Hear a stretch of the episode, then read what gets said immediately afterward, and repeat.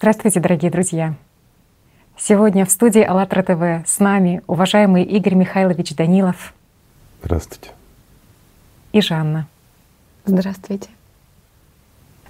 Игорь Михайлович, в передаче «От атеиста к святости» вы ответили на многочисленные вопросы верующих и атеистов. И сейчас на новом таком витке спирали снова приходят подобные вопросы от людей, но уже с большим пониманием, с большим анализом происходящего. Сегодня мы бы очень хотели поговорить с вами на тему «Существует ли Бог?». Это тема, которая актуальна абсолютно во все времена, не теряет она актуальности своей и сегодня, и вряд ли найдется хоть один человек, который в своей жизни не задавался бы этим вопросом. А вы знаете, если честно, меня этот вопрос крайне печалит, что несмотря на столько веков существования человечества, несмотря на столько религий, которые в миру, у человечества до сих пор остается вопрос — реален ли Бог? Да. Да, интересно, что в разные исторические времена просто в сознание людей приходят одни и те же мысли извне. И вот хотелось бы разобраться в этих вопросах и поднять вот эти вот темы о заблуждениях. Ну так, опять-таки, и те же заблуждения, угу. которые были много веков назад и сейчас, они продолжают доминировать в головах людей. К сожалению. А не является ли это ответом, что раз те же самые мысли шаблонно были угу.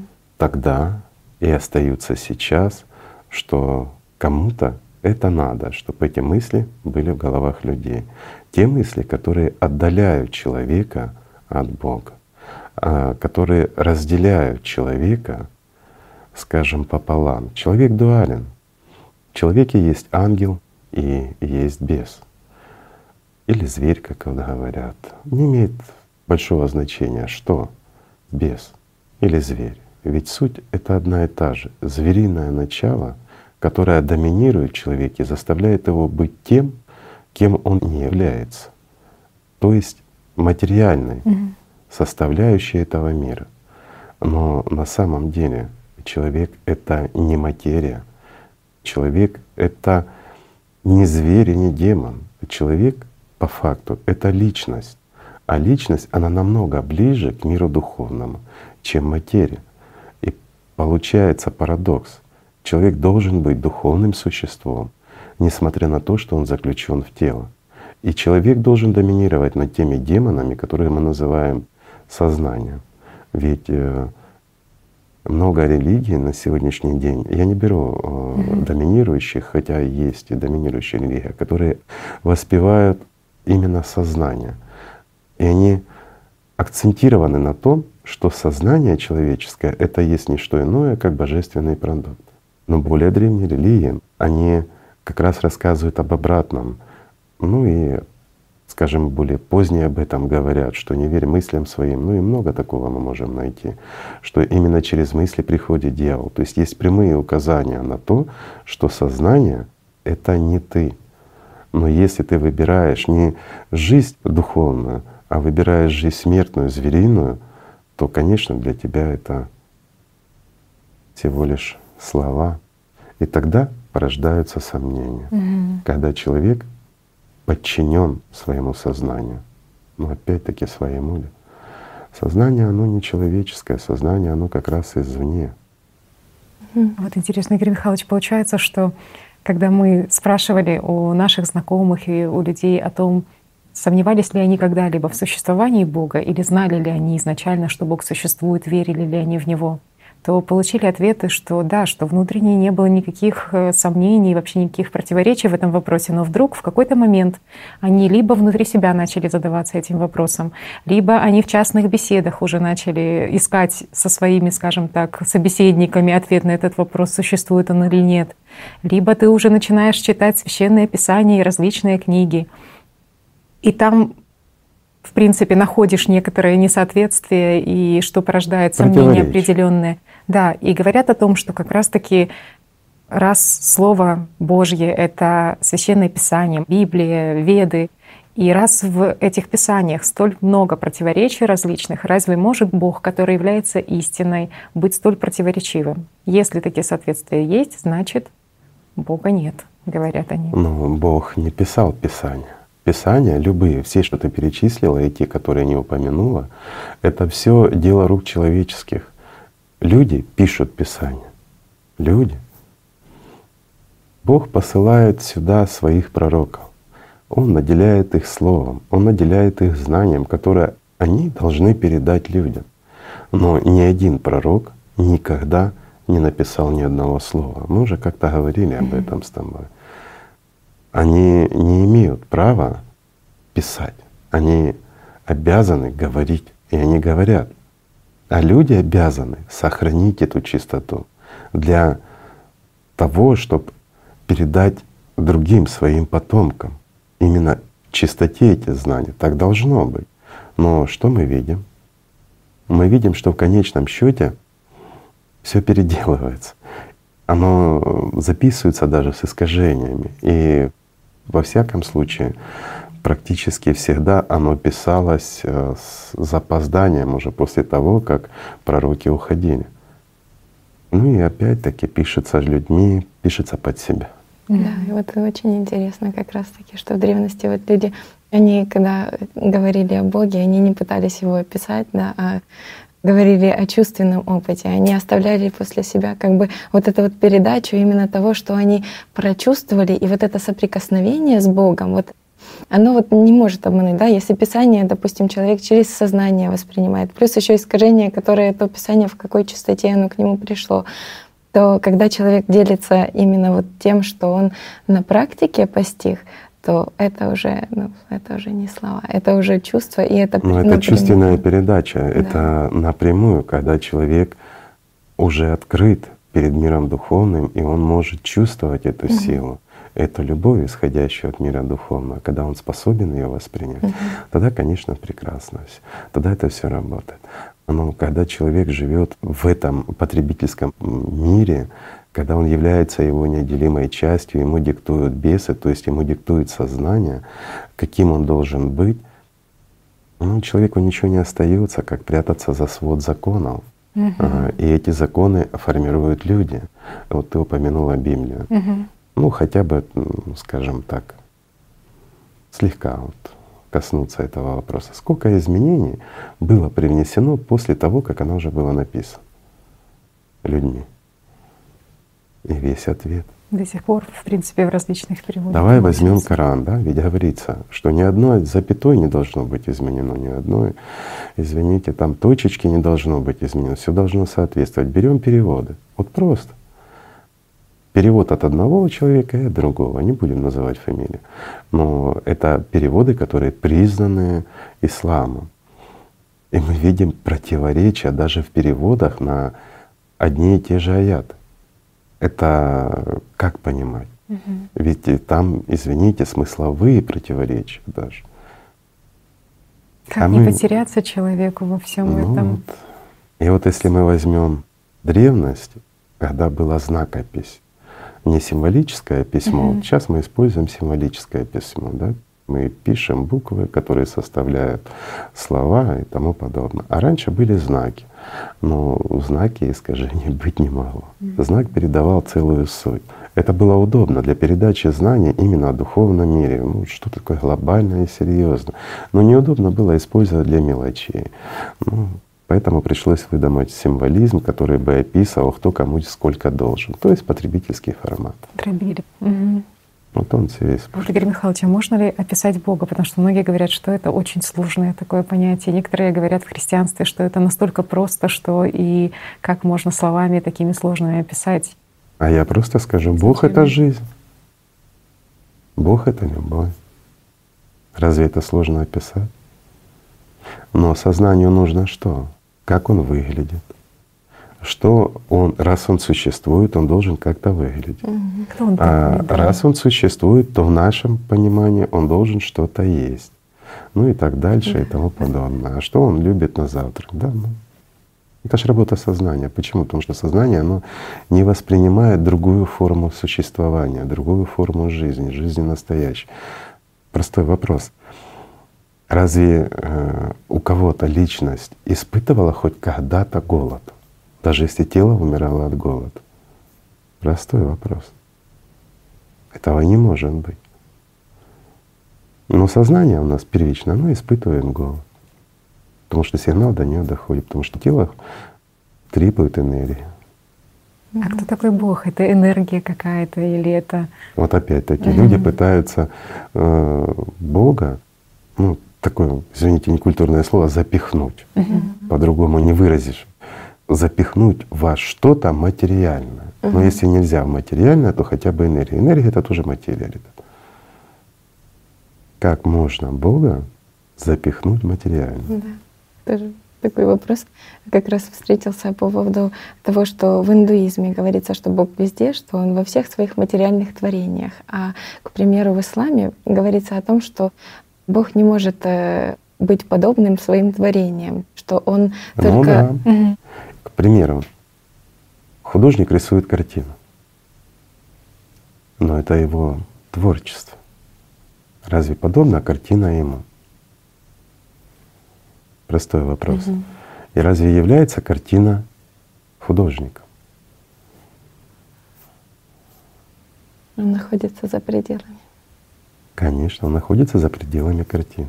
И вот тут тоже интересный вопрос про науку, потому что ведь ученые, они тоже, они не могут не доказать с одной стороны, не опровергнуть, что либо Бог есть, либо Бога нет, потому что вот как как раз одни утверждают, что ему нет места во Вселенной, а другие говорят, что только благодаря Богу и существует вся эта наука. Наука может только указать на его существование. На самом же деле познать и увидеть его наука не может. Не так давно один Нобелевский лауреат как раз и сказал, что Богу нет места во Вселенной. Я с ним согласен на сто процентов это не его мир. Но доказывает ли это, что Бога нет? Во Вселенной? Подождите. Каждый человек, а, он наделен душой. А душа — это часть мира Бога, часть духовного мира. Она находится, да, скажем так, в человеке душа, но она-то находится в этом миру, Пусть немножко оно ну, не имеет той материальной формы, которую мы привыкли, которую мы привыкли видеть. Но она-то есть. Mm-hmm. И вот как ты подняла вопрос чуть раньше, что каждый человек это чувствует, знает ну, и уверен в этом. Но со временем из-за работы зеркальных нейронов или еще чего-то, слушая других людей, он начинает сомневаться. А почему? Потому что, слушая других людей, которые говорят о том, что если Бог есть, почему есть война? Угу. Если есть всесильный и вселюбящий Бог, почему столько зла нас окружает? Простой вопрос. Угу. Да, потому что это мир как раз того, кого называют дьяволом. Угу. А не он творит зла. Вот в этом не парадокс, это, угу. это реальность. Ведь дьявол никому ничего плохого не сделал. Это делаем мы. Мы создаем такие условия нашего существования. Мы обижаемся на кого-то, мы кому-то завидуем и тому подобное. А все, что сделал дьявол, вот если смотреть правде в глаза, он создал, ну, скажем так, систему, или можно ее назвать всеобщим разум или информационное поле, как бы мы это ни называли. Он создал то, частью чего является наше сознание. А оно всегда хочет есть, вот говоря нашим языком. Uh-huh. То есть ей всегда нужна энергия. И вот эта борьба за энергию и приспособление ее, а это как искусственный интеллект. Да никак оно есть искусственный интеллект в высшем понимании этого значения, скажем так. И она всегда охотится за едой. А еда — это не что иное, как наше внимание. Если мы вкладываем внимание в то, что энергоемко, ну, мы кормим систему. Да. А энергоемко у нас что? Страхи, у нас злость, зависть, то, что у нас доминирует, картинки в голове абсолютно пустые. Ведь сколько мы этому уделяем внимания? А эгоизма, самолюбия, да? Вот возьмем простой пример — депрессия. человек в депрессии или человек не уверен в себе, он не уверен в том, слышит ли его Бог или еще что-то. Человек хочет любви Божией, да? Мгм. но он не хочет его любить. Так же вот как между взаимоотношениями людей. Все хотят, чтобы их любили, но никто не заботится о том, чтобы любить кого-то по-настоящему. Вот и получается как раз, что и к Богу возникают такие претензии. Все хотят, чтобы Бог их любил, но благодаря этому сознанию Бог должен за нас все делать. Он не просто должен нас любить, Он должен нас обслуживать. И вот возникает такое вот, ну, скажем, из священных писаниях, что Бог Отец, Бог Творец, Мгм. мы Его дети. И возникает от сознания установочка, еще раз говорю, какая, что раз мы Его дети, значит, Он должен нам, как детям, Что-то должен, да, Да. любить. Он нам должен все. А Ну, если его даже не скажешь, бо неудобно, что он Мгм. должен за нас сделать, да? Ну, скажем так, культурно сопли подтирать. Мгм. Все должен за нас делать Бог. Он должен работать, он нас должен обеспечивать, обувать, одевать. Он должен следить за нашей семьей, создавать нам семью. Да. Он все должен. Следить, чтобы мы не болели. Бог никому ничего не должен. И все, что вот сейчас мы говорили, это смертно вот и временно. То, что останется здесь. И Действительно, что сознание понимает под словом любовь, да, что это нечто всепрощающее, что Бог тебя должен принять таким, какой ты есть. Подождите. Что если любит, Если Бог тебя любит, если Бог есть и Бог вселюбящий, Он должен принять тебя таким, каким ты есть. А какой ты есть, друг мой? Посмотри честно. Кому ты служишь? Любишь ты Бога? Или ты завидуешь соседу? Простой вопрос. Ты наполнен завистью, жаждой мелочностью, ненавистью и всем на свете. И за это тебя Бог должен любить. А Бог — это чистота, это источник чистейшей жизни. Потому она и чистейшая, что в ней нет краплений. Ни вкрапления ни зависти, ни жадности, ни эгоизма, и уж тем более ни гордыни. А кто из людей не гордец? Вот мы буквально сейчас задели, да, за депрессией, перед этим. А что такое депрессия? Это гордость, украшенная эгоизмом. Интересно.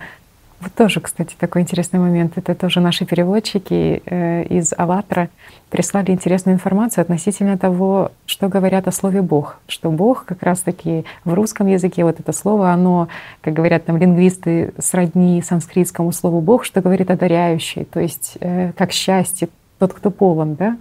И интересно, что когда Юнг описывал, почему возникают депрессии, то он описывал это как чувство пустоты. То есть получается, что это отсутствие Бога в человеке. Ведь раньше там в А том как же... же ж, подождите, а как же ж Бог будет там, где живет и царствует дьявол? Ну, вот так вот простым языком. Где доминация идет сознания над личностью, где личность ущемлена, где идет попирание мира духовного. Что ж делать Богу там? Простой вопрос. Вы бы находились там, где вас угнетают, где, ну извините, вас в буквальном смысле не то, что не любят, не уважают даже. Зачем? Бог Он всемогущ. Зачем ему быть там, а где чистое пытаются выпачкать? Да. Получается, что люди утратили вот эту способность общаться личностью на духовном уровне. Они не утратили, они ее изменили. Они ее подменили даже на материальные ценности. Вечное подменили на временное, реальность подменили на иллюзию. Вместо того, чтобы что-то иметь, они подменили на э, то, чтобы о чем-то мечтать. Вместо того, чтобы жить и жить сейчас, они подменили это на надежду жить завтра. Но жить не в мире духовном и жить не вечно, а жить пусть немножко, но жить в богатстве, в достоинстве. А для чего богатство и достоинство? Пусть временно, но богатстве, и вот, чтобы все завидовали, да? В буквальном смысле слова. Ведь нет оправдания излишкам богатства. Но зачем человеку дом, который он не может обойти? Зачем ему столько денег, сколько он не может потратить? Говорят некоторые в заботе о своих потомках и тому подобное. А история показывает, что даже потомков они лишают этого богатства. А на самом деле для чего это? Для того, чтобы быть выше других. Выше Гордость и эгоизм. Всего лишь навсего. Ведь оно ничего не дает. Да. Но мы стремимся. А как поступает сознание? У человека этого нет и не предвидится, ни того же богатства или еще чего-то, но сознание его заставляет надеяться на это и мечтать об этом. Всего лишь навсего. И если человек в мечтах своих, он себя сравнивает с каким-нибудь, как модное выражение сейчас, олигархом, mm-hmm. да, ну, mm-hmm. а скажем так, не сознание, и уж тем более не личность, оно не воспринимает мечты то, что живет в голове, и трехмерность. То есть то, что крутится в голове, то личность воспринимает за реальность. Значит, эта же информация воспринимается и миром духовным. То есть ты отторгаешься. Ну, как лишнее не нужно. Удивительно, как система действительно прячет от людей то финал, скажем, такого потребительского отношения, Конечно. что быть самым богатым человеком на кладбище, что ли, да? То есть ну, что дальше? Вопрос что ведь не в богатстве, будет? ведь никому богатство не помешало угу. быть духовно свободным. Вопрос в отношении и мечтах земного. Угу. Вот в чем проблема. Не в том, что человек может владеть богатством. Человек может владеть огромным богатством, огромным состоянием и в то же время быть духовно свободным, жить и купаться в любви Божией, как говорится. Он не привязан к этому. И он знает, что это не его. Всего лишь навсего. А просто он заставил своих демонов удачно и успешно работать. Я имею в виду свое сознание. И те ему сколотили капитал, да? Всего лишь навсего ну, он может его использовать как хочет. Это не имеет никакого отношения к духовности. Хотя, с другой стороны, когда человек духовно, ну, действительно духовно освобождается, он по-любому будет это использовать на служение миру духовному, а не на то, чтобы укреплять власть сатаны в этом мире. Ну, тоже детально. Да, вот тоже такое понятие у людей, что нужны какие-то условия для того, чтобы начать духовную практику, для того, Конечно, чтобы начать нужны условия. работу как? над собой. Просто некоторые да. вот. Для этого должно mm. быть минимум одно условие. Он должен прийти в этот мир. Вот тогда у человека появляется шанс начать работать над собой, начать духовный путь. Если он не придет в этот мир, как же он может? Просто, знаете, существуют такие как бы мелочные подмены от сознания, что якобы человеку там одному нужно на теплом диване дома сидя, и только после этого. Кому-то нужно поехать там гуру в какие-то храмы в Индию, кому-то нужно просто наладить какие-то взаимоотношения, и без этого он не может начать. То есть каких-то очень а много... сознание всегда ставит условность. Это условности, выдуманные от того же mm-hmm. сознания, которые ставят человеку цель ну, материальную цель для достижения духовного. И вот здесь парадокс, ведь это, ну, это абсолютно разное. Это даже не вода и огонь. Вода и огонь это материальное, а мы говорим сейчас о материальном временном мертвом и вечном живом. Мы говорим о банальном приспособлении к выживанию физического тела, и мы говорим о любви и жизни вечной. Это несовместимые вещи. Но сознание всегда пытается манипулировать личностью. Ведь внутреннее стремление каждого человека — это как раз постижение вот этого пути. Это конечная цель этого пути. Это дорога домой, дорога в жизнь. Это жажда истинной любви. Вот что хочет в действительности любой человек.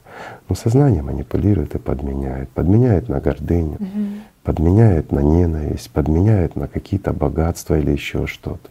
И человек всю жизнь стремится что-то сделать, не достигая ни одного, ни второго, ни третьего.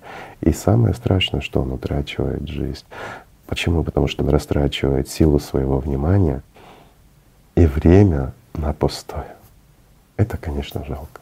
Но человек понимает, что он действительно там, находится в состоянии там, гордыни, как пустой, да, то есть и вот все эти конечно, люди, которые пустота понимают, что эта пустота их и съедает. И есть желание вот вырваться из этого. Но опять-таки, когда он как, да, он где находится этот Бог? Вот вопрос вот такой, знаете, у людей. Где Я его скажу искать? Ну, Потому что многие Если говорят, во Вселенной его нет, на краю Вселенной. На краю. Вселенной, ну, подождите, в центре вот Вселенной. здесь тоже как рассмотреть. Мгм. Если мы будем говорить немножко языком науки, да, то Бог в начале любой материи. А почему? Потому что Его часть та, которая дает жизнь. А по-другому не может быть. Если мы посмотрим вот с позиции физики АЛЛАТРА, то что мы увидим? Мы увидим, что за частицами, или проще говоря, тот же электрон, вот знаменитый эксперимент с электроном, когда его Мгм. пускают через одну щель, Мгм. Через две щели, пока не наблюдает, он ведет себя как волна. Начинает наблюдать, он ведет себя как Как частица. Мы об этом уже рассказывали, ну просто повторимся. Но из чего состоит эта энергия? Энергия как раз это состоит из септонов. А Они формируют эту энергию. Ихняя взаимосвязь, она и позволяет быть волной, или же в момент наблюдения тут же происходит частица. То есть они соединяются и формируют определенную частицу. Тот же электрон. Мгм. Всего лишь навсего, с определенными свойствами, характеристиками и тому подобное. Но что находится в первичном, самом первичном звене материи, в септоне, по сути? По сути находится тот огонек, который принадлежит миру духовному, то есть как части Бога. Ну разве не так? Мгм. Так. Поэтому и одни правы, и вторые правы. Да? Те, что говорят, что Бог везде, потому что Его часть, она дает жизнь. И правы те, что говорят, что во Вселенной Богу места нет. Парадокс. Когда говорят, что Бог находится во внутреннем храме, что Бог находится внутри нас. Внутри нас, скажем так, как человека находится то, что называют душой. Это часть мира духовного. Но Бог — это или Его часть? Можно ли назвать часть, к примеру, ну, взять твой волос и сказать, что это ты? И да, и нет одновременно, потому что твой волос несет структуру ДНК. И в этой структуре записана вся твоя информация. Это часть тебя, Мгм. но в то же время это не ты. Ну так и здесь получается. Но в чем проблема возникает? Проблема возникает как раз в том, что человеку ему хочется увидеть Бога, познать, что такое Бог, вот увидеть, описать его или еще что-то. А почему это происходит? Потому что это уловка от сознания. Если человек может увидеть, ну, к примеру, планету, человек может увидеть, ну, в телескоп, посмотреть на небо, он увидит целую галактику или массу галактик. Ну, с развитием науки он может видеть больше, больше и больше. И как в макромире, так и в микромире может углубляться. В конечном счете люди найдут способ, как увидеть тот же септон, да? Ну, Просто. Или вычислить. Все это реально. Но можно ли увидеть Бога глазами земными? Нельзя. Потому что это другое. Но человеку хочется увидеть. Но не человеку хочется, а сознанию хочется его. А сознание, как часть материального мира, оно все примеряет к себе. И вот здесь есть уловка, уловка демона. Она говорит, вот смотри, если ты не увидишь Бога, если тебе его не покажут, как можно вот верить или не верить? Да, можно Мгм. верить. Но вера — это надежда, это пустое, это незнание. Сегодня мы верим в одно, завтра мы верим в другое. Но на самом деле, пока ты не увидишь, пока ты не познаешь, как ты можешь этому довериться? Вот просто вопрос доверия. Можно ли довериться тому или тем, кого ты не знаешь и никогда не видел? Простой вопрос. Вот мы видим друг друга. Я могу тебе верить или не верить? Если я тебе верю, я все равно сомневаюсь. Или ты мне веришь, ты все равно сомневаешься. Не ты, сознание. Оно всегда во всем сомневается. Почему? Потому что сатана — это лжец.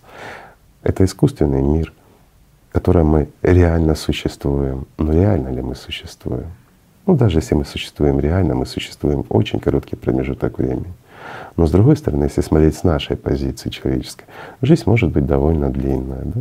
Если смотреть с позиции даже планеты, мы существуем мгновение. С позиции, если мы смотрим нашей материальной Вселенной, мы существуем даже меньше, чем одно мгновение.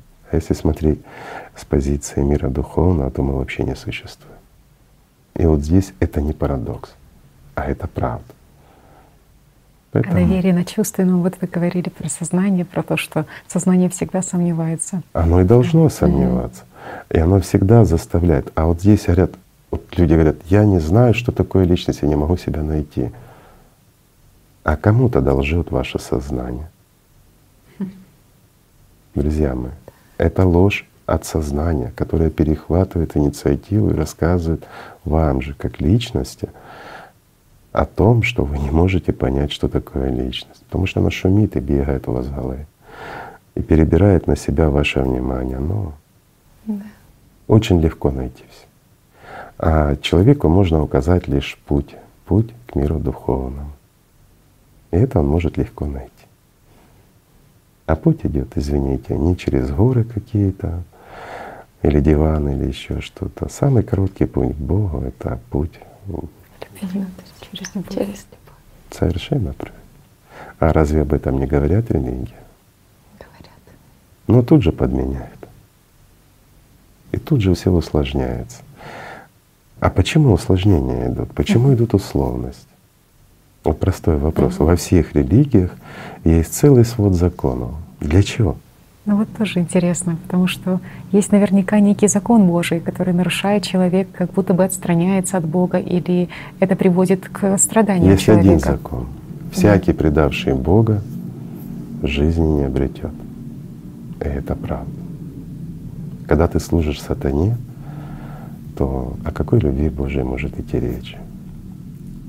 Вот это закон Божий, с которого вытекает много другого. Для чего еще раз повторю вопрос вам. Не вам, друзья. Ну, хотите ответить. Вот вам. Повторите, пожалуйста, еще раз вопрос. Для чего столько законов, угу. которые должен соблюдать верующий? Для того, чтобы держать верующего под контролем. Дробит просто систему все это. Действительно, не может описать вот эту простоту, наверное, вот этого главного, и чтобы увести людей.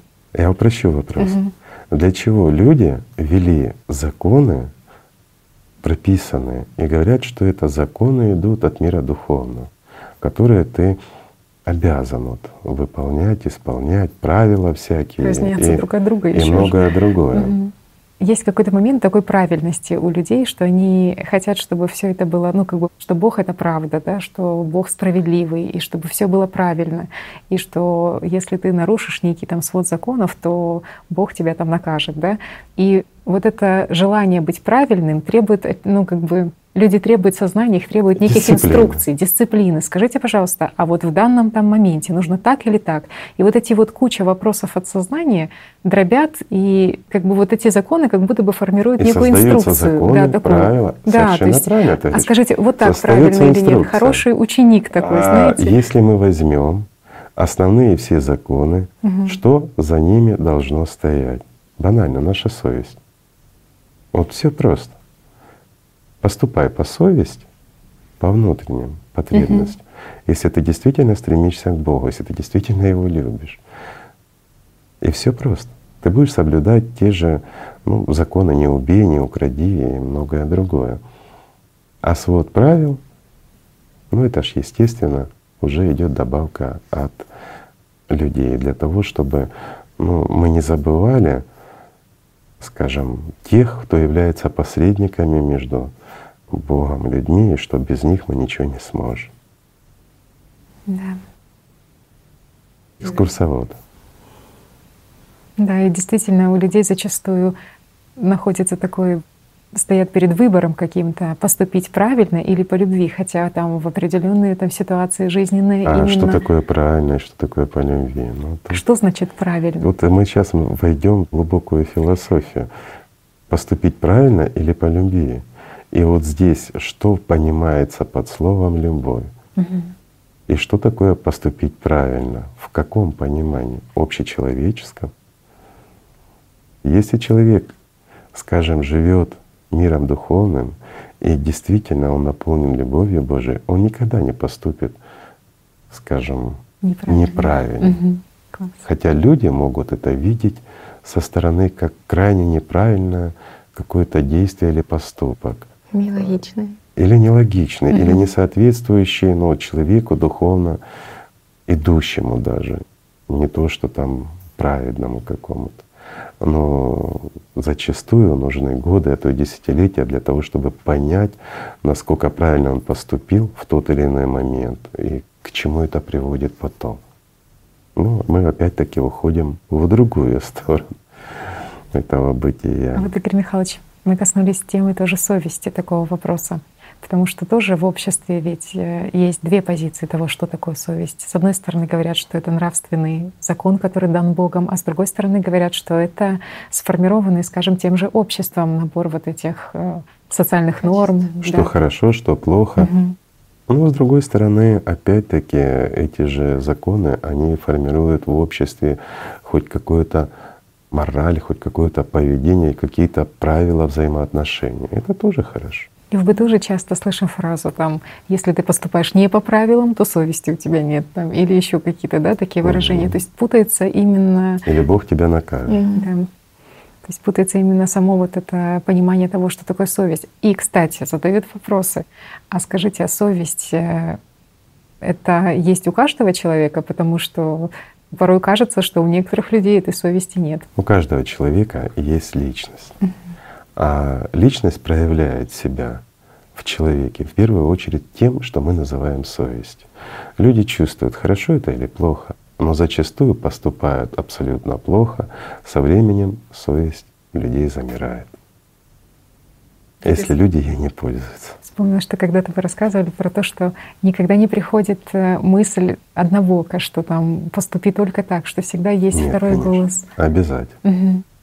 Ведь у нас э, как говорят, не один демон, а несколько в каждом. И когда у человека возникает какой-то вопрос для решения, и он видит, ну это не по совести, а второй голос говорит, ну что, зато выгодно. Mm-hmm. Это даст тебе какие-то привилегии или еще что-то, или какой-то доход. И человек часто, поддаваясь на соблазны, вот так и поступает. Всегда есть альтернатива, всегда предлагается. Вот так он и идет mm-hmm. против совести, против чести, против нормальных, элементарных человеческих взаимоотношений. Ну, или, проще говоря, он идет против всего божественного в угоду своему материальному.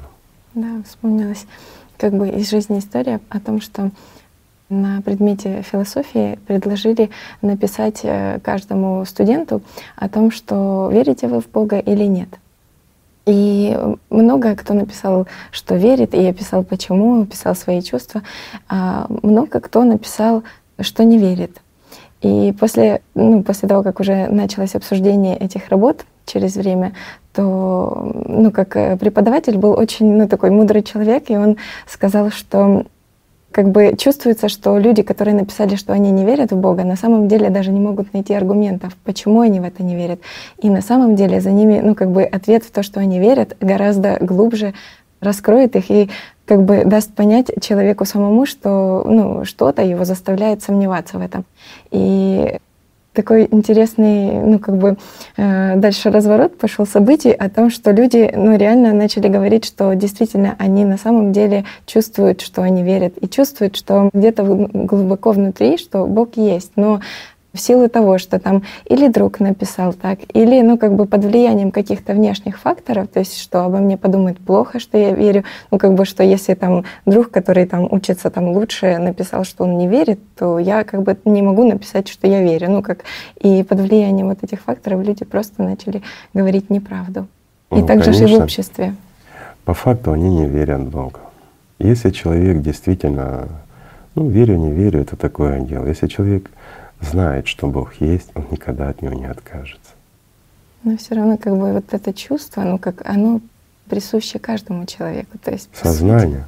Да, осознание. Сознание подменяет все, а любой человек чувствует, что что-то есть. И не имеет значения, как бы они это ни называли. Вот Бог это же опять-таки выражение, которое придумали угу. люди, да? Каждого свое, да, ну, название да, ему. Да. Угу. Каждый по-своему называет и тому подобное. И за эти эпитеты спорят и доказывает что-то. Вот это... На самом деле любой человек, он чувствует и знает, что Бог есть. Каким бы атеистом он ни был. Это правда. Но не всем удобно, чтобы это было действительно так. Если человек находится под абсолютным влиянием своего сознания под контролем, то сознание всегда находит массу аргументов, почему Бога нет. Угу. И оно пытается человека не то что свести, а оправдать. И вот эта вот попытка оправдания, почему Бога нет, оно позволяет человеку жить не по совести. Угу. Это удобная форма существования в нашем материальном потребительском формате. Причем так интересно, что как раз таки вот эти авторитеты, которых взращивает система, манипулирует какой фразой. Да какая религиозность, какая духовность? Ты что, от жизни отстал? И вот эта фраза какая-то «от жизни отстал» вопрос. Да, конечно. Ведь сегодня что в моде, да? Угу. Чтоб люди были, ну, как звери друг другу, те, кто у нас лидеры мнений, те, кто у нас лидеры в бизнесе, они лидеры, они впереди и тому подобное. Они ведь идут по головам, они угу не считаются совестью и тому подобное. Вот таким человек должен быть. И что навязывается? Что человечество — это стадо. А те, кто выбивается вперед, они над этим стадом, они хищники. Вот таким должен быть настоящий человек. Он должен быть акулой в мире бизнеса. Человеком разумным. Да. А тот, кто верит в Бога, ну это отсталые люди. Вот когда-то существовало какое-то дикое племя, когда люди еще только-только mm-hmm. появились 200 тысяч лет назад в Африке, как вот рассказывают, да, они видели гром, молния, не могли это описать, и вот им казалось, что это Бог там на них гневается. Они видели, что нет дождя, для того, чтобы у них вот выросло что-то, значит Бог на них гневается. Это отсталость, это серость. И если человек сегодня верит в Бога, это отсталые серые существа, которые там. Но если он сильный лидер, и он заявляет, что он верит в дьявола и восхваляет, вот это модно, вот это серьезно. А где ж разум у вас, друзья мои?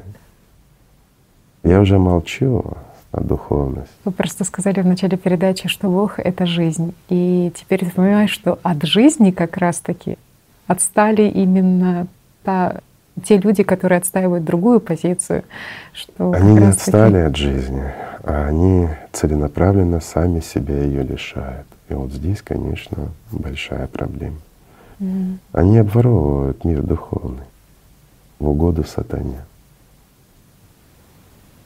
Вот Игорь Михайлович тоже, ведь система замыкает людей на том, что нужно приблизиться к Богу, это стать таким же разумным и таким же мудрым, как Он, потому что якобы мир настолько, скажем, не хаотичен, а настолько он гармонично выстроен, вся Вселенная и этот мир, что, скорее всего, ее строил только Бог как великий архитектор. И, естественно, это великий разум, великий интеллект, и для того, чтобы стать подобным Богу, нужно именно вот в этих качествах развиваться. А кто является архитектором этого мира на самом деле? Кто является архитектором этого мира? Ну, если Бог. смотреть, угу. если смотреть в корень этого вопроса, то естественно Бог. Угу. А, а кто исполнитель, это уже другое. Угу. И кто является на данный момент хозяином этого мира, это третий. Угу. Ну, простой вопрос. Является ли Бог хозяином этого материального мира? Кто князь мира сего? Угу. Чьи правила здесь? Но есть в этих правилах исключения, через которые даже он не может перешагнуть. Но эти правила от мира духовного. Угу. Так кто хозяин здесь? А я скажу проще. Человек. Ведь именно человек он и формирует, нужен этот мир или не нужен достоин он существования или недостоин. Если все человечество становится подобно камню, то это все равно ни к чему. А если человечество стремится к жизни, то это другой вопрос. И вот здесь и происходит то самое взвешивание. Ведь когда человечество как единица, состоящая из множества единиц, из людей, из нас, когда оно живет миром духовным, оно легкое, подобно перышку. А когда человечество живет эгоизмом, ну и всем остальным, то оно мертво, подобно камню. Это значительно сказывается на весах. Разве достоин такой мир существования? Простой вопрос. Ну, давайте лучше от Руфа. Mm. Хорош. Тоже немножечко возвращаясь, как раз-таки вы говорили и про племена вот эти в Африке, которых считают якобы отсталыми. Но тоже встретилась информация, что как раз-таки этнологи в 20 веке, когда поехали туда не просто со стороны посмотреть, чем занимаются жители этого племени, а реально прожили там в полевых условиях, прошли огонь и медные трупы вместе с членами этого племени, стали сами, скажем так, приближенными к ним и заслужили их доверие, что именно в тот момент люди по всему миру, будь то племя там Латинской Америки, будь то Австралии, будь то Африки, именно ну, вот жители этого племени открывали самое сокровенное для вот этих исследователей, и все они в конечном счете говорили абсолютно одно о том, что Бог, Он является единым, что это не вера в множество богов, что на самом деле каждый из них знает и понимает, что Бог един. Угу. Что нет вот этого. И они еще и удивлялись, что пришли люди с цивилизацией и не знают, что Бог един. Да? Угу. Да, вот по этому поводу тоже есть такое высказывание древнегреческого историка Плутарха о том, что обойди все страны, и ты можешь найти города без стен, без письменности, без правителей, без дворцов, без богатств, без монет. Но никто еще не видел города, лишенного храмов и богов. Города, в котором бы не высылались молитвы, не клялись именем божества. Всегда. А вот тоже интересный момент. Жаночка сейчас как раз коснулась вот этой темы и Древней Греции, и Древнего Рима. И вот интересно, что, скажем, в немецкой группе языков слова там «год», «гад», да, там в английском, они тоже уходят своими корнями именно в Древнюю Грецию, где Богом называли того, кому кланяются. И тоже такая разница получается, что в русской традиции, в санскритской, что Богом является именно полнота, что описывается вот это состояние внутреннее, да, которое посещает людей, когда они соприкасаются с ним. А здесь это некий объект, вот которому кланяются. И в связи с этим возникает вопрос, Игорь Михайлович, а Бог — это личность? Нет, конечно.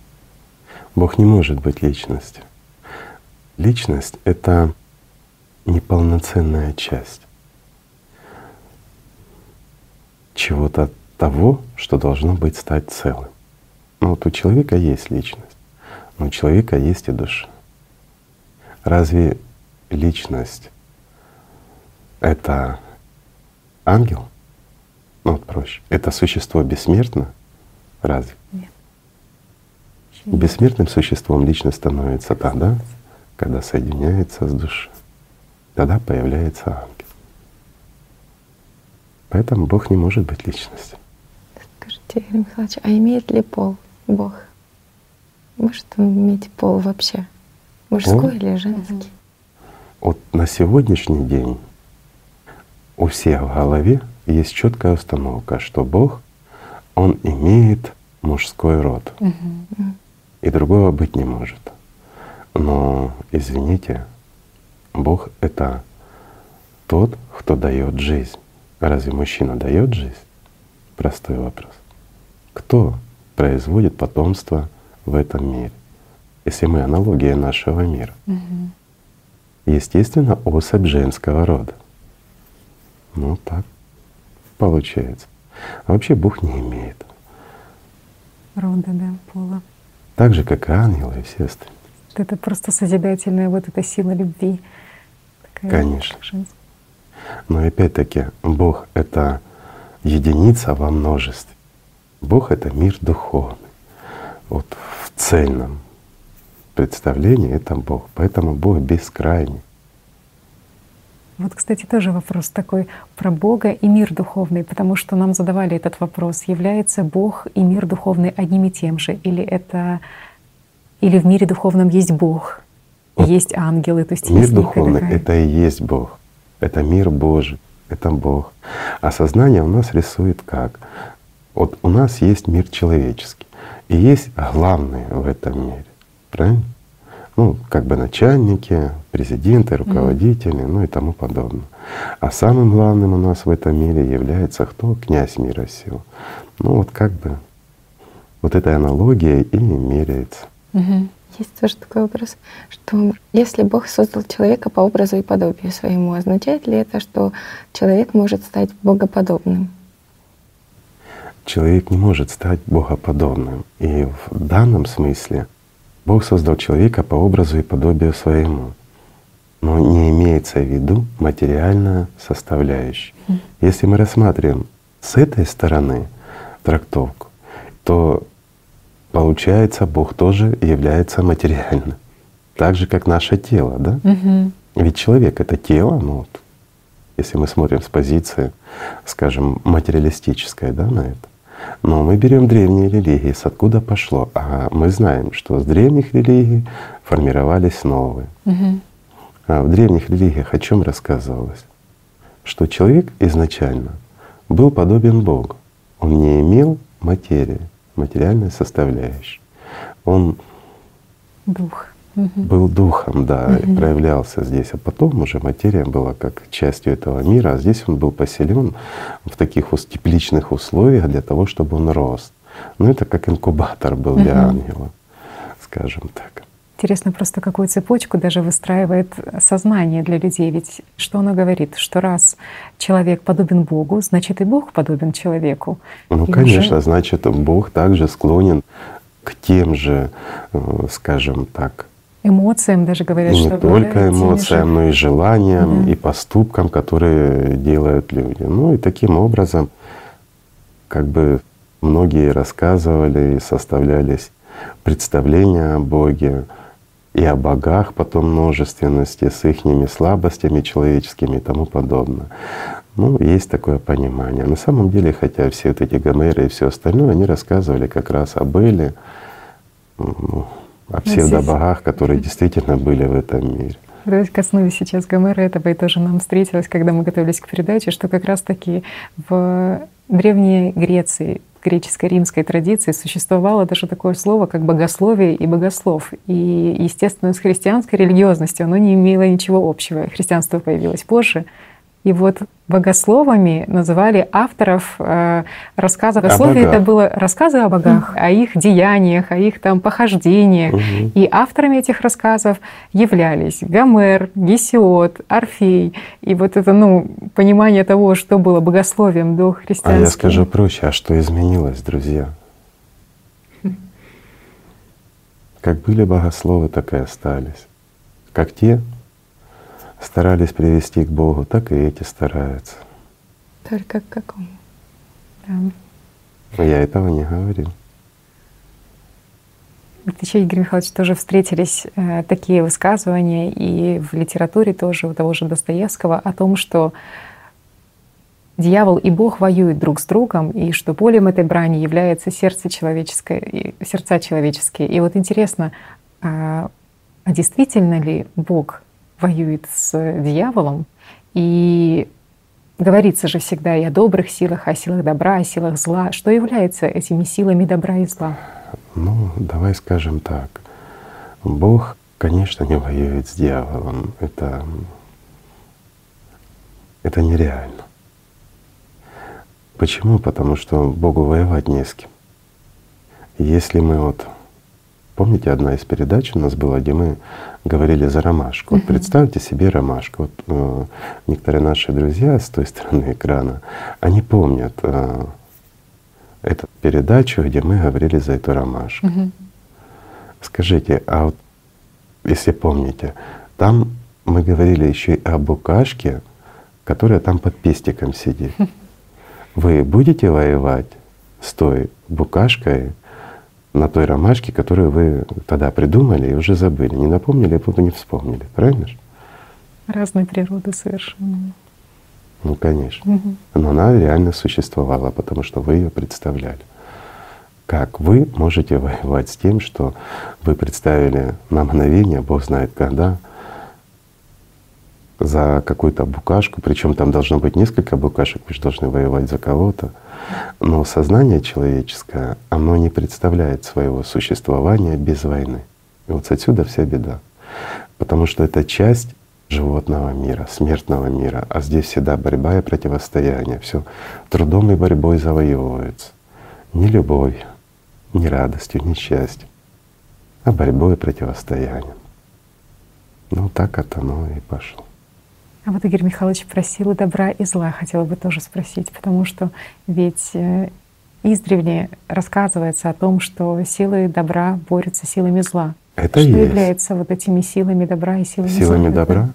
Ну давайте глянем вот в современности, что такое силы добра. Сила добра на сегодняшний день — это те, кто отстаивают э, вот именно любовь Божью. Это те, кто в этом мире противостоят силам вот именно вот этим негативным, материалистическим. А кто эти силы добра? Ну, скажем проще, та же «АЛЛАТРА». Вы, мои друзья, вот вы и есть силы добра, когда стоите на стороне Бога. Также и верующие всех религий, но не те верующие, которые отстаивают свою религию даже перед Богом, а те, кто действительно отстаивает любовь Божью, даже в своих религиях. А силы зла, а силы зла — это мы же, которые творим зло, мы же, которые творим несправедливость, мы же те, кто противостоим Богу. Это правда. Мы и есть. И воины Божьи, и воины сатаны. Каждый из нас, да. Каждый из нас. Именно по выбору нашему. Что выбираем, тому и служим. Что значит, что Бог живой? А Бог не может быть неживой. Материя, вот она живая, и вот многие из нас живы пока. Пока мы слышим, пока мы общаемся, и мы так думаем, что мы живы. Но мы живы на этот момент, потому что у нас есть шанс жизни. А если глянуть в перспективу, то далеко не все живы, потому что срок человеческий крайне мал. И как бы это ни парадоксально, но наше тело, оно временно. И мы здесь очень малое время существуем, даже при самой длинной человеческой жизни. Это всего лишь мгновение. Так мы живы или мертвы? Мы живыми становимся лишь тогда, когда мы действительно выбираем жизнь, когда мы становимся частью мира духовного, еще будучи здесь, в этом смертном теле, как бабочка в коконе, смертном коконе, вечно живая. Вот тогда мы становимся живыми. Вот еще, Игорь Михайлович, тоже такой интересный вопрос нам прислали. Хотелось бы тоже вам зачитать его. Конечная цель, к которой должно стремиться разумное существо, это абсолютное совершенство, то есть познание истины. Но существует убеждение, что достижение абсолютного совершенства на Земле невозможно. И возникает вопрос, на который пытаются вот уже много столетий ответить ученые. Является ли стремление к абсолютному совершенству всеобщим обманом нашей природы, или оно имеет реальный существующий идеал? Здесь имеется подмена. Угу. Совершенство в понимании сознания — это дьяволоподобное существо, которое изменяет материальный мир. Почему дьяволоподобное? Потому что оно должно властвовать над всеми. Оно должно быть совершенно над всеми живущими. Но в действительности человек способен стать абсолютно совершенным. И это вменяется ему в обязанность. Это то, чего мы хотим от нашего рождения как личности. Ведь ангел, он совершенен, он свободен. И он он равноправен в мире духовном. Что может быть совершенней ангел? Ничто. То, что существует вечно. Но сознание это подменяет на совершенство, которого невозможно достичь. Почему? Потому что ни одна программа, написанная программистом, не может стать самим программистом. Так же, как картина, написанная художником, не является художником. И поэтому сознание, оно понимает, что как бы ни совершенствовалась, она не может стать выше, чем вся система. Почему? Потому что сознание каждого человека является частью системы. И оно, совершенствуясь, совершенствует всю систему. И никогда оно не превысит всю систему. Ну, вот отсюда такое и выражение. Да, кто гонит в системе людей к совершенству, что как раз-таки растет и развивается Сознание. сознание. Потому что сознание как часть, оно стремится превысить целое. Но это невозможно, потому что сама программа так прописана. Совершенствуясь, оно становится, оно усиливает саму систему. Скажите, пожалуйста, вот люди спрашивают очень часто, а что же является ключом к познанию Бога? Что является отправной точкой? Честность. Отправной точкой и является честность. Когда человек честно задает себе вопрос, вот просто перед зеркалом, без зеркала, а вот не играясь, а честно обращается к себе, кто я и что мне здесь самое ценное и чего я в действительности хочу. Обладать чем-то будешь обладать временно. Стать кем-то будешь им временно, кем бы ты ни стал. И вот, вот эти размышления и честные ответы, они как раз и дают понимание, чего ты хочешь — служить дьяволу или стать на путь духовный. Честность. Это является отправной точкой. Но парадокс в том, что люди, даже пытаясь задать эти вопросы, они в это играются. Они боятся ответа. Почему боятся? Потому что придется изменить всю свою жизнь. И им кажется, что они что-то потеряют. Это сознание боится. И сознание потеряет кормушку. Оно потеряет раба, которым манипулирует. И может все измениться. Личность ведь повзрослела, высвободившись. Mm-hmm. Оно должно и обязано стать высокодуховным существом, которое поработить должно это сознание. И сознание, эти демоны, они должны служить личности. В этом смысл. И вот в отношении поклонения. Угу. Ведь человек должен стать настолько духовно сильным при жизни, что заставить этих демонов преклоняться перед Богом. Не сам, как часть системы, падая, играясь, изображая себя верующего, кланяться и клянчить что-то, как поберушка. Угу. Когда за монетку кланяется тебе в ноги. Человек не должен быть таким. Потому что, становясь духовно свободным, он становится частью мира духовного. Как же он может преклоняться перед себе подобным? Он должен гордо стоять и воспринимать их. Но демона он заставить должен. Преклонить его перед миром духовным. Вот тогда это правильно. Вот тогда это уважаем. Так должно быть, а не иначе. Игорь Михайлович задает вопрос также, а что такое Божья благодать? Это любовь Божья. Это настолько переполнение этой любовью как благом, что ее хочется кому-то отдать. Вот это и есть благодать. Когда ты имеешь то настоящее, живое, которое ты можешь дать, которым ты можешь поделиться. Вот это благодать. А все остальное это, это не благодать. Когда ты полон Бога, да? Конечно. Переполняющий. Когда ты переполняешься, ты этим можешь делиться. Такой вопрос. А на самом ли деле с Богом все возможно? Что значит с Богом все возможно? Это вопрос, который создают как раз демоны в голове. И все возможно это передвигать горы или еще что-то. Я скажу проще. Богу все возможно. А возможно ли человеку? Возможно, когда он становится частью этого Бога. Когда он становится тем же ангелом, еще при жизни здесь.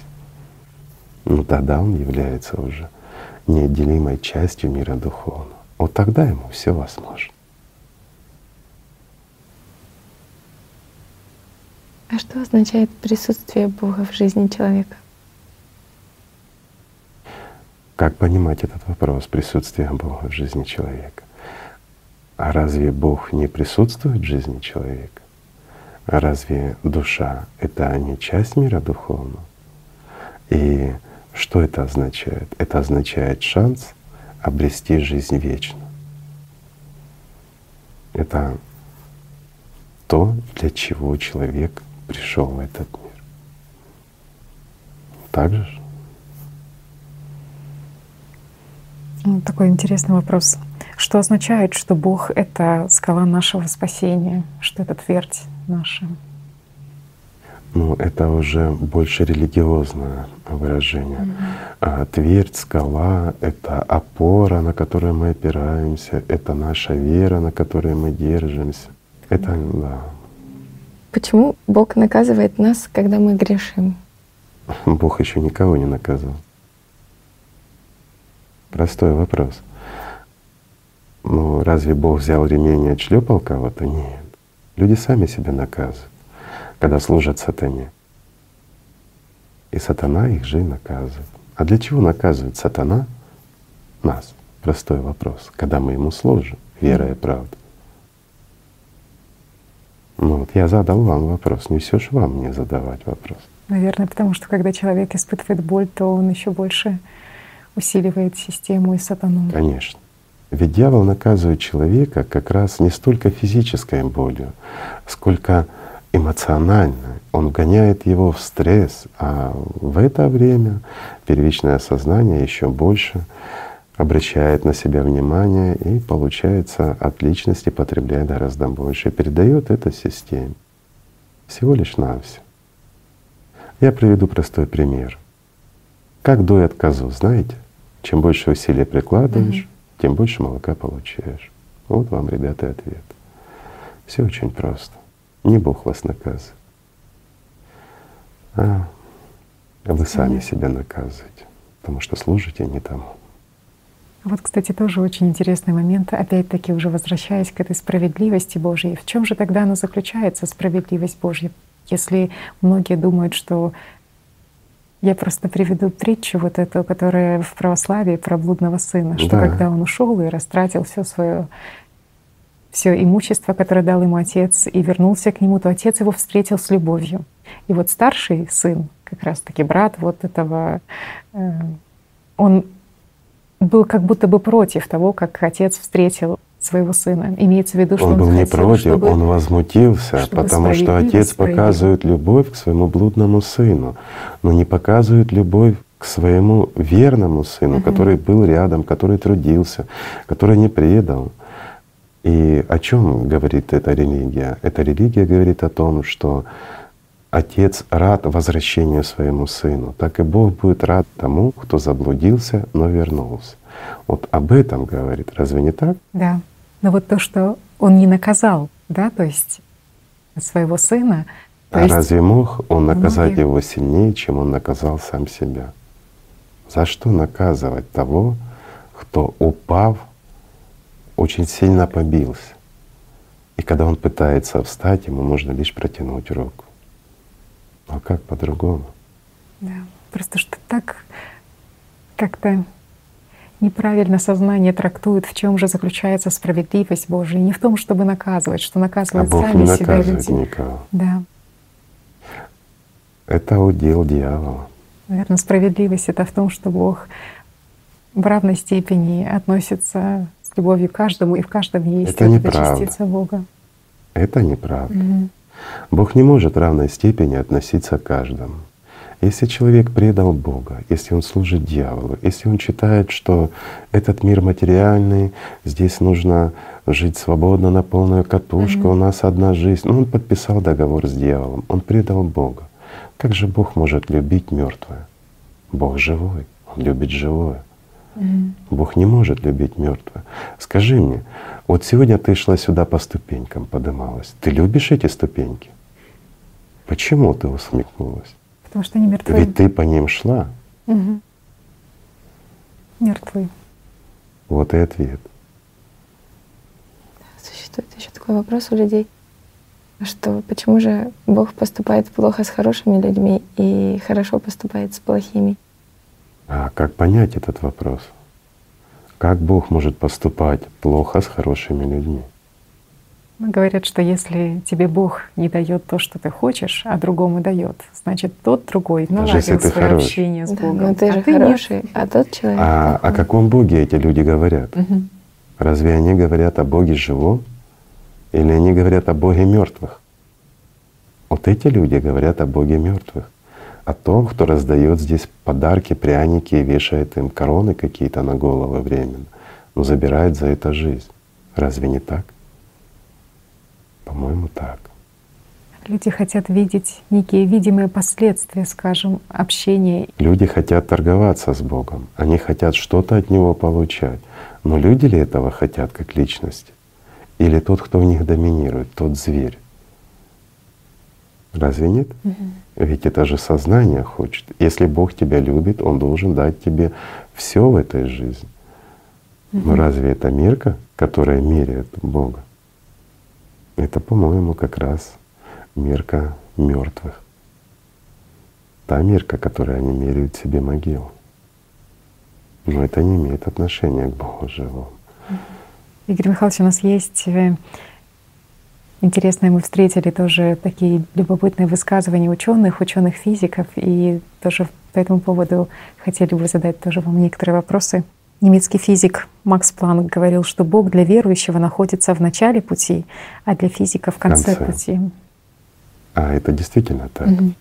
Вот на сегодняшний день э, многие выдающиеся физики, которые себя считают физиками, они действительно много учат. Некоторые из них получили даже высокие премии, уважения, все, что только можно. Они говорят, что Бога нет. Почему? Они заглядывают в глубину, скажем так, этого мира, и Бога там не видят. Но они все свои привилегии получают за то, что служат сатане. Это так, маленькие подарки, чтобы они сеяли сомнения в головы тех, кто хочет также стать такими же знаменитыми и именитыми. Но настоящие физики, которые действительно в науке, в конечном счете они понимают и приходят именно к Богу, к пониманию того, что, извините, так все расставить на свои места можно лишь обладая безграничной мудростью. Просто так оно все не станет. И еще на сегодняшний день мы пока что манипулируем целыми планетами и горами. Я имею в виду физики, углубляясь в микромир. То, до чего мы дошли, это макрообъекты. Хоть мы их и считаем микро. Но когда современная наука будет способна заглянуть вглубь, из чего состоят энергии, которые ткут ткань этого мира, они поймут, что кроме Бога нет ничего, все остальное иллюзия. И в принципе для этого человечества это не за горами, ну, если они этого захотят. И вот как наука, физика здесь может, конечно, быть впереди любой другой науки. Именно в доказательствах существования Бога и иллюзорности этого мира как материи и временного пристанища для живых. Все от них зависит, от выбора человеческого, кому служить и что делать создавать оружие, которое нас убивает, или докопаться до истины и увидеть воочию, что мир есть вечный мир, а не только это материальный островок. Кстати, Игорь Михайлович, тоже вот сказали еще тоже слово про оружие и тоже встретили слова другого ученого. Это как раз-таки Вернер фон Браун. Это человек, который в свое время делал разработки в Третьем рейхе. И... Ну, кто не оступается в этой жизни? Угу. И когда его, в принципе, уже забрали в США для того, чтобы он э, работал на космическую оружие там. Да, но интересным показалось его высказывание. Я бы хотела его зачитать. Он говорил, что распространено мнение, что в эпоху космических полетов мы уже так много знаем о природе, что нам более не нужно верить в Бога. Это мнение совершенно ошибочно. Лишь новое обращение к Богу может спасти мир от надвигающейся катастрофы. И он это прекрасно знал, потому что он видел, что то, что создавал, он же и его коллеги, в любой момент может прекратить все существование человечества. И единственное, что может это остановить и помешать этому, этому потребительскому поеданию друг друга, это действительно стиль любовь Божья. Это вера, это настоящее. А все остальное, вот это, что они разгоняли, это все искусственно. А он действительно обладал, скажем так, достаточно широким умом, чтобы понять это. Но это его не остановило от того, что он делал. Да. Выбор человеческий. Так же, как и не остановила ни Теслу, ни Бартини, мы упоминали mm-hmm. их, и многих других. Выдающиеся люди большого ума, но не больше. Тоже датский физик Шерстед говорил, что всякое основательное исследование природы кончается признанием существования Бога. А как же? Мы упремся в то, что неизбежно показывает существование Бога. А еще, Игорь Михайлович, когда говорят, что Бог живет на краю Вселенной, есть ли край в этой Вселенной? Есть, и... да. Вселенная, она ограничена. А если мы опять возвращаемся вот э, к физике Аллатра, то в ней четко рассказывается, что все имеет свои границы. Оно не может быть бесконечным и настолько, как мир духовный. Это материальный мир, и он крайне ограничен. Он ограничен размерами изосмической решетки. И это физически даже можно доказать, потому что планетки разбегаются. Говорят, они вот разбегаются, а потом начинают сбегаться. Нет, они не начинают сбегаться и не начнут. Они будут расширяться до тех пор, пока связи не нарушится, и она просто все исчезнет. И потом обратно зарождаться будет. Если нужен этот мир будет еще миру духовному, тогда он опять вспомнит об этой ромашке. Но за границами вот этой изосмической решетки, конечно, есть мир Божий и он бесконечен.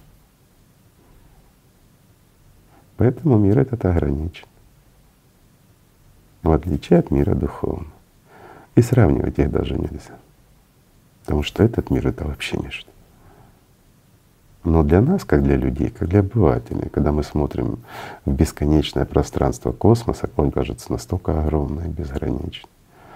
Даже высчитали сколько-то там, 30 миллиардов лет, что световых это столько надо лететь свету, чтобы вот с одного края в другое. Но пока он долетит, оно еще больше расширится, Вселенная. Хотя на самом деле это вообще ничто. Как человека встретить Бога?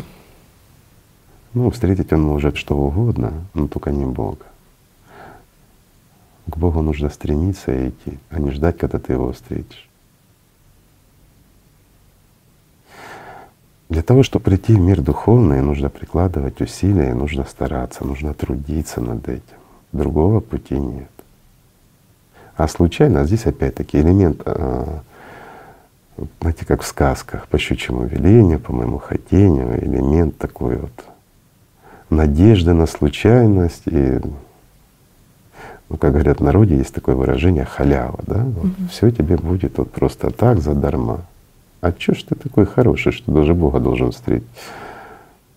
Да люди порой даже и встречают тех, кого послал Бог, но встречают с камнями.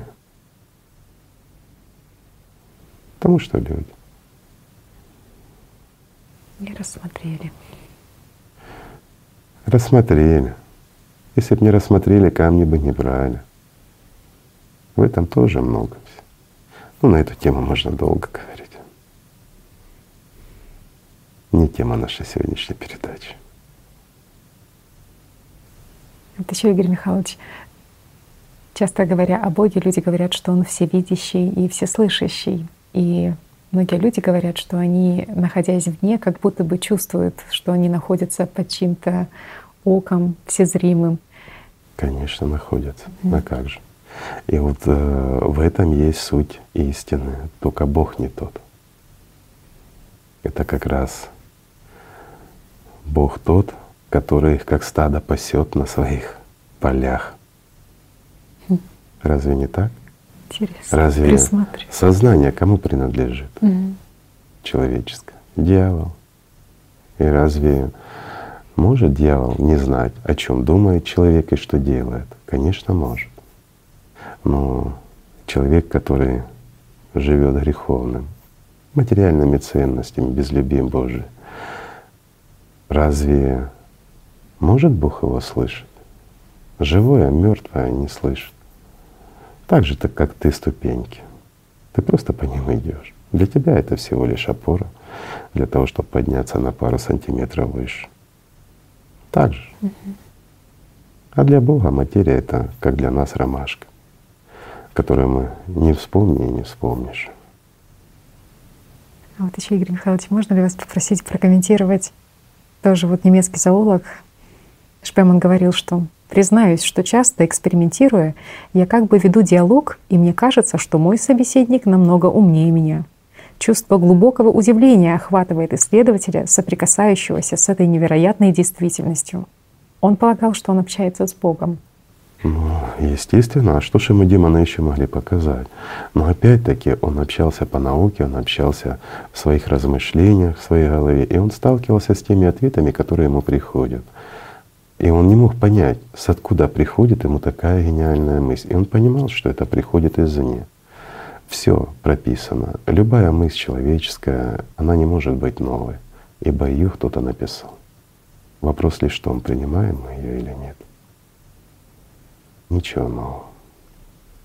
И он всего лишь столкнулся с работой демона в голове, или как мы когда-то рассказывали, за артиста в голове. Mm-hmm. И он удивлялся, с откуда же они такие умные.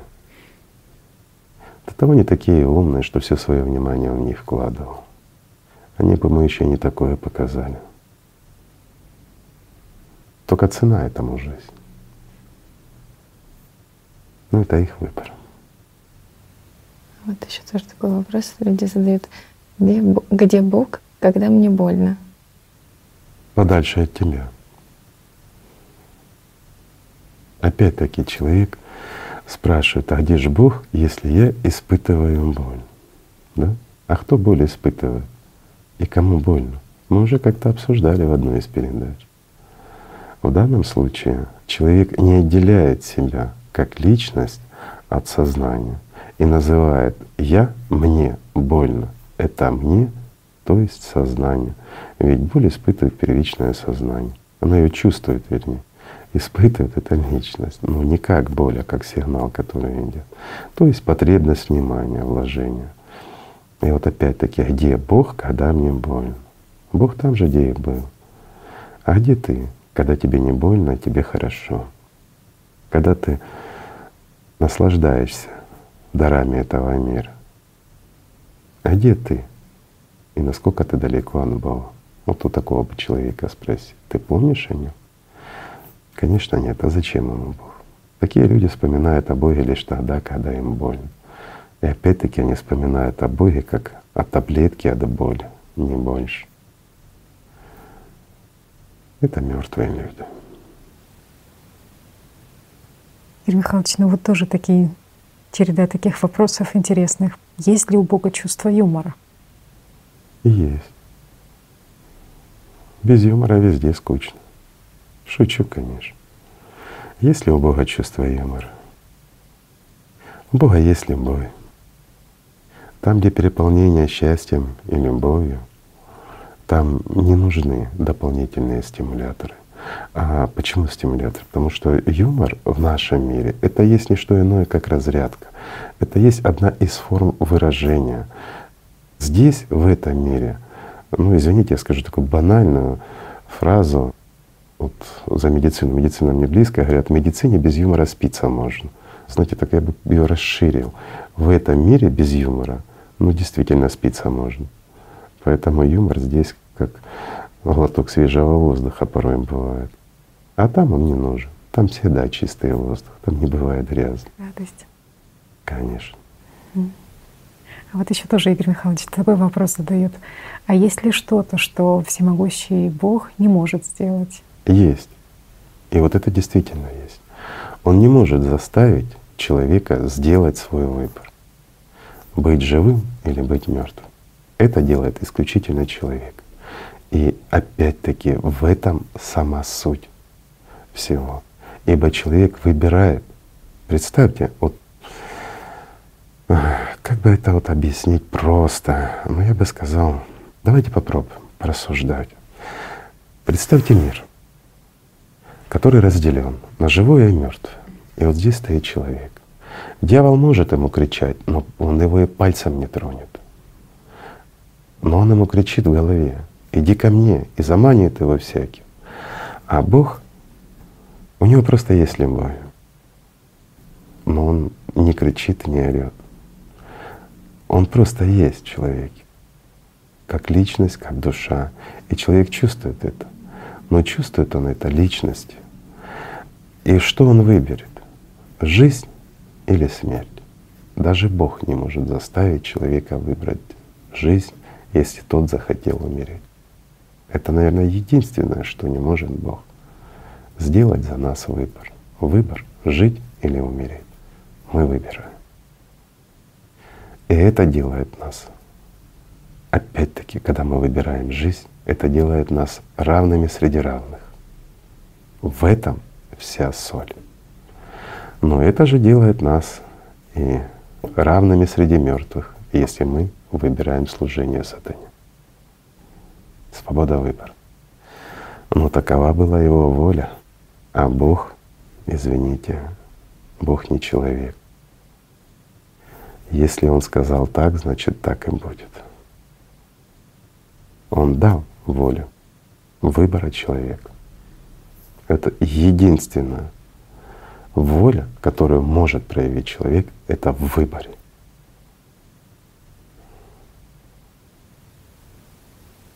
Знает ли Бог будущее? У Бога нет будущего, так же, как нет прошлого. В мире Божьем всегда настоящее, поэтому Он вечный. Будущее, прошлое есть в этом материальном мире, потому что в нем нет настоящего. И это не парадокс. Вот многие скажут, как же я живу в настоящем. Ребят, пока вы начали говорить или обдумывать, я живу в настоящем, вы перескакиваете с прошлого в будущее, но настоящего вы не видите. Настоящий мир, он всегда стабилен. Это мгновение, которое, которое всегда есть. Но это не значит, что оно неизменчиво. Оно полно жизни, и оно всегда настоящее. А этот мир лишен настоящего. А лишен он настоящего, потому что настоящее — это жизнь. А этот мир иллюзорен. Он временный, поэтому иллюзорный. И вот задача как раз каждого из нас, даже в этом временном иллюзорном мире, жить сейчас. Просто жить. Тоже задаю такой вопрос, почему Бог любит нас? Он любит нас тогда, когда любим мы Его. И это правда. Если мы не любим Бога, Бог нас не видит. Вот представь себе темное поле. Абсолютно нет звезд, ну, тучки. Это абсолютно-абсолютная темнота. А тебе нужно сорвать колосок какой-нибудь. Ты же его не видишь. А теперь представь, когда он светится. Ты же его видишь. Вот любой, как свет в темноте. Когда видит, он любуется нами и любит нас. Когда мы к нему стучимся, вот тогда он нас любит. Тогда он нас воспринимает как часть своего мира. А как же можно не любить себя? Ну, я образно. С позиции эгоистической такой, чтобы понятно было на человеческом языке. А ведь в этом мире люди, живущие по диктовку дьявола, единственное, кого любят, это себя. Ведь во имя себя они обманывают других, отбирают что-то у других, заставляют и требуют любить себя, других. Ну разве не так? Себе поклоняются. Конечно. единственное, кому не поклоняются, говорят, мы поклоняемся сатане. Да себе вы поклоняетесь. Вы сатане поклоняетесь, люди, ради того, чтобы себе что-то выторговать. В этом смысл. Но с таким подходом к Богу прийти не получится. Его надо любить искренне, по-настоящему. Просто любить. Тогда и все будет. Запрещает ли Бог удовольствие? А Бог и есть самое высшее удовольствие. Какое может удовольствие здесь, в этом мире, сравниться с тем удовольствием, которое дает даже соприкосновение с миром духовным. Всякий, кто испытывал реально испытывал духовное соприкосновение с миром Божьим, ту любовь, то счастье и радость, тут понимает, о чем я говорю. Разве может здесь хоть что-то сравниться в удовольствии с любовью Божьей? Простой вопрос. Конечно, не может. Бог и есть счастье и радость и наивысшее удовольствие задают еще вопросы, как Бог говорит с нами. Посредством чего? Ну, мы уже отвечали на эти вопросы посредством Святого Духа или того, кого мы называем Святым Духом, если исходить из религии. Это и есть и голос его, и слухи. Продолжает ли Бог творить чудеса? Смотря что мы считаем чудесами. Ведь самое большое чудо, которое дает Бог нам, это возможность жить. Даже нам, пребывающим здесь, Он дает возможность соприкоснуться с вечностью. Даже если мы еще, извините, мы, ну я бы сказал, даже недостойны этого. Мы всего лишь немножко начинаем вкладывать в любовь внимание свое к миру духовному. Мы всего лишь прикладываем небольшие усилия, и Бог уже творит чудо. Он нам отвечает, разве это не чудо? Мы еще мертвы, а Он с нами уже общается. Что может быть более высшим чудом? А проявление всяких, скажем, метафизических явлений, ну разве это чудо? Это всего лишь физика, которую пока мы еще не совсем знаем. Это реальность, а не чудо. А для этого мира самое большое чудо — это жизнь. Те еще спрашивают, может ли Бог ошибаться? Бог ошибаться не может, потому что любые ошибки, которые совершаем мы, мы их совершаем в этом мире. В мире мертвом, в мире полном иллюзий и обман. И вот здесь мы можем выбирать одно или другое, совершать одно действие или другое, и какое-то из них может быть ошибочно в нашем понимании. А Бог не может. У него нет материальных потребностей значит исключаются ошибки. Люди еще спрашивают, а что такое гнев Божий? Может ли Бог вообще гневаться? Ну, гнева Божьего как такового не бывает. Бывает просто бессмысленность от, э, ну, от какого-то творения, которое было когда-то прекрасным. Все отживает. Ведь это ж мир не вечный, это мир временный. И вот давайте мы честно просто глянем на наше человечество. Когда в нем творится бездушие, когда в нем происходит то, что происходит сейчас, когда мы, скажем, уже эволюционно развились, когда мы такие вот цивилизованные, но мы остаемся животными, мы становимся врагами друг другу. Когда нет смысла от этого существования человечества, то происходит то, что опять вернусь к ромашке, к нашей, о которой мы вспоминали. Мы вспомнили ее и забыли. Просто за бессмысленностью неинтересно. Разве это гнев Божий? По-моему, это справедливость. Ведь у нас есть шанс быть нужным миру духовному. А нужность миру духовному заключается в чем? Я приведу простой пример. Давайте представим ферму. И вот э, мы все, да, ну, мы как бы хозяева этой фермы. И эта ферма нам дает приплод, дает пищу. Она нам приносит прибыль, в нашем понимании прибыль. Это хорошо или плохо? Хорошо. А теперь давайте представим, что э, все на ферме наши, ну, скажем, звери заболели ну, какой-то болезнью, вот, которая, да, от которой ни приплода нет, э, ни пищи нет. Это хорошо или плохо? Это бесполезно. Мы продолжаем их кормить, а толку нам никакого нет. Да, совершенно правильно. То есть э, что мы сделаем? Ну, понятно, что мы сделаем. А Богу лишь достаточно забыть, как мы забыли за ромашку. Это гнев Божий или справедливость? Ведь это результат нашего выбора, нашего бездушия.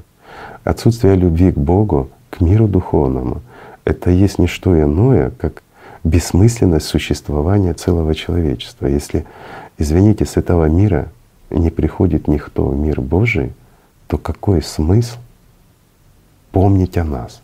И как они будут помнить о нас, если мы к ним не приходим? Простой вопрос. Так кто виноват? Даже вот так, если мы говорим, справедливо или несправедливо. Интересное сравнение, Простой что неинтересно наблюдать, получается, за этим миром. Конечно, неинтересно. Если нет наблюдателя, то нет и то мира, нет и мира. частицы, да. А как же? Угу. Пока на нас, скажем так, обращают внимание, а обращают внимание тогда, когда с нашей вот иллюзии приходят реальные равные. Когда это дает радость, дает толчок, это дает ну, какой-то резонанс. Каждое появление каждого ангелочка, это вызывает огромную радость. Она нескончаема, и она интересна. А когда бессмысленное существование э, той ромашки в голове, попробуй ее удержать вот у себя в голове пять минут. Ты начнешь ее украшать и что-то делать. Но потом тебе надоест, потому что это бессмысленное занятие, правильно? Смотреть в пустоту. Тебе, конечно, тебя что-то отвлечет в этом мире.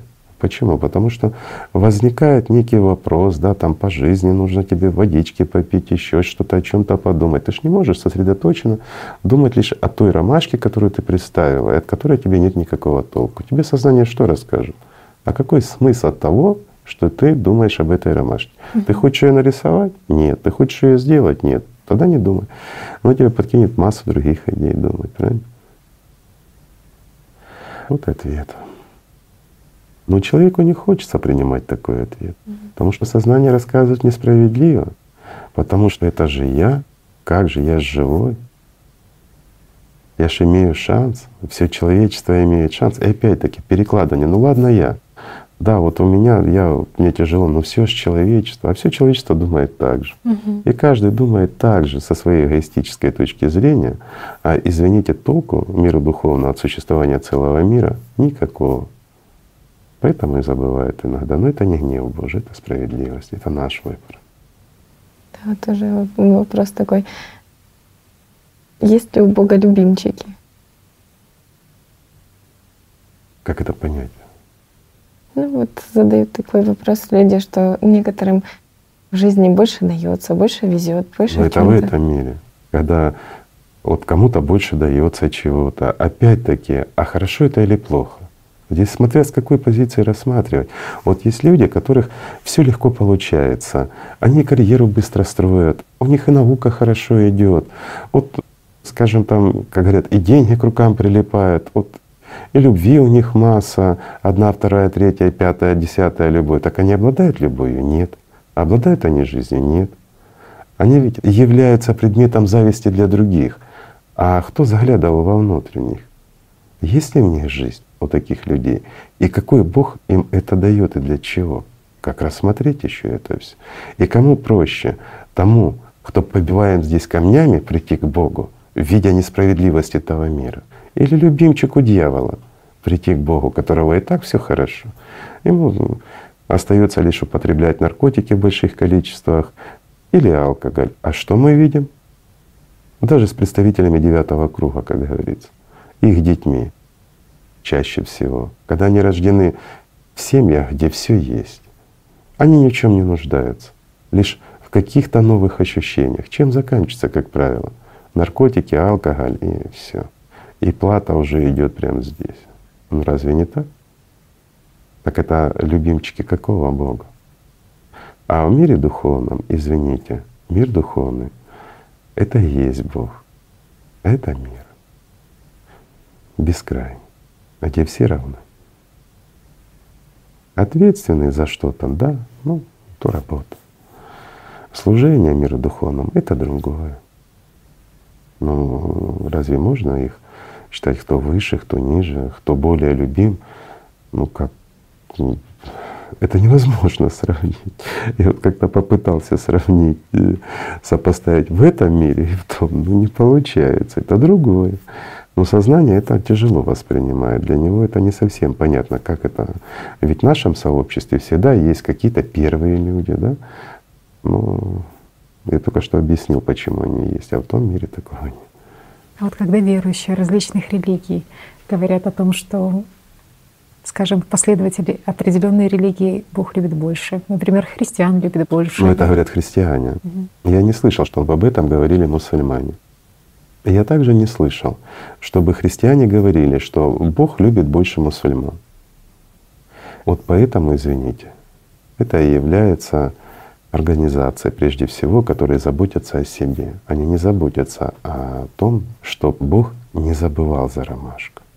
Они заботятся о своих интересах, разделяют и властвуют. Разве не так? Но далеко не все. Ведь в любой религии есть люди, которые стремятся к Богу. И этим они объединены. Для них разницы религии, ну просто что это, скажем, кто-то проживает это условности, к которым они привыкли. Им так удобно, но не больше. Те, кто соприкасаются в действительности вот, с любовью Божией, те понимают, что все остальное это наносное.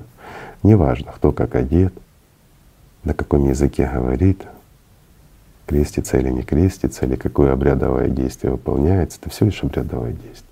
Бог внутри, а не снаружи. А все, что сделаем здесь мы снаружи, это остается снаружи. Это надо помнить. И прийти к Богу можно лишь через внутренние врата. Во внешнем их нет. Поэтому, друзья мои, давайте любить друг друга. И давайте свои внутренние врата держать открытыми. И никогда их не закрывать перед собой.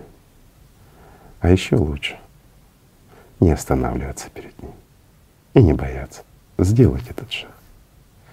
Шаг в жизнь, но ни в коем случае не в сторону. И никогда не надо предавать Бога. Никогда. Спасибо, друзья, что были с нами.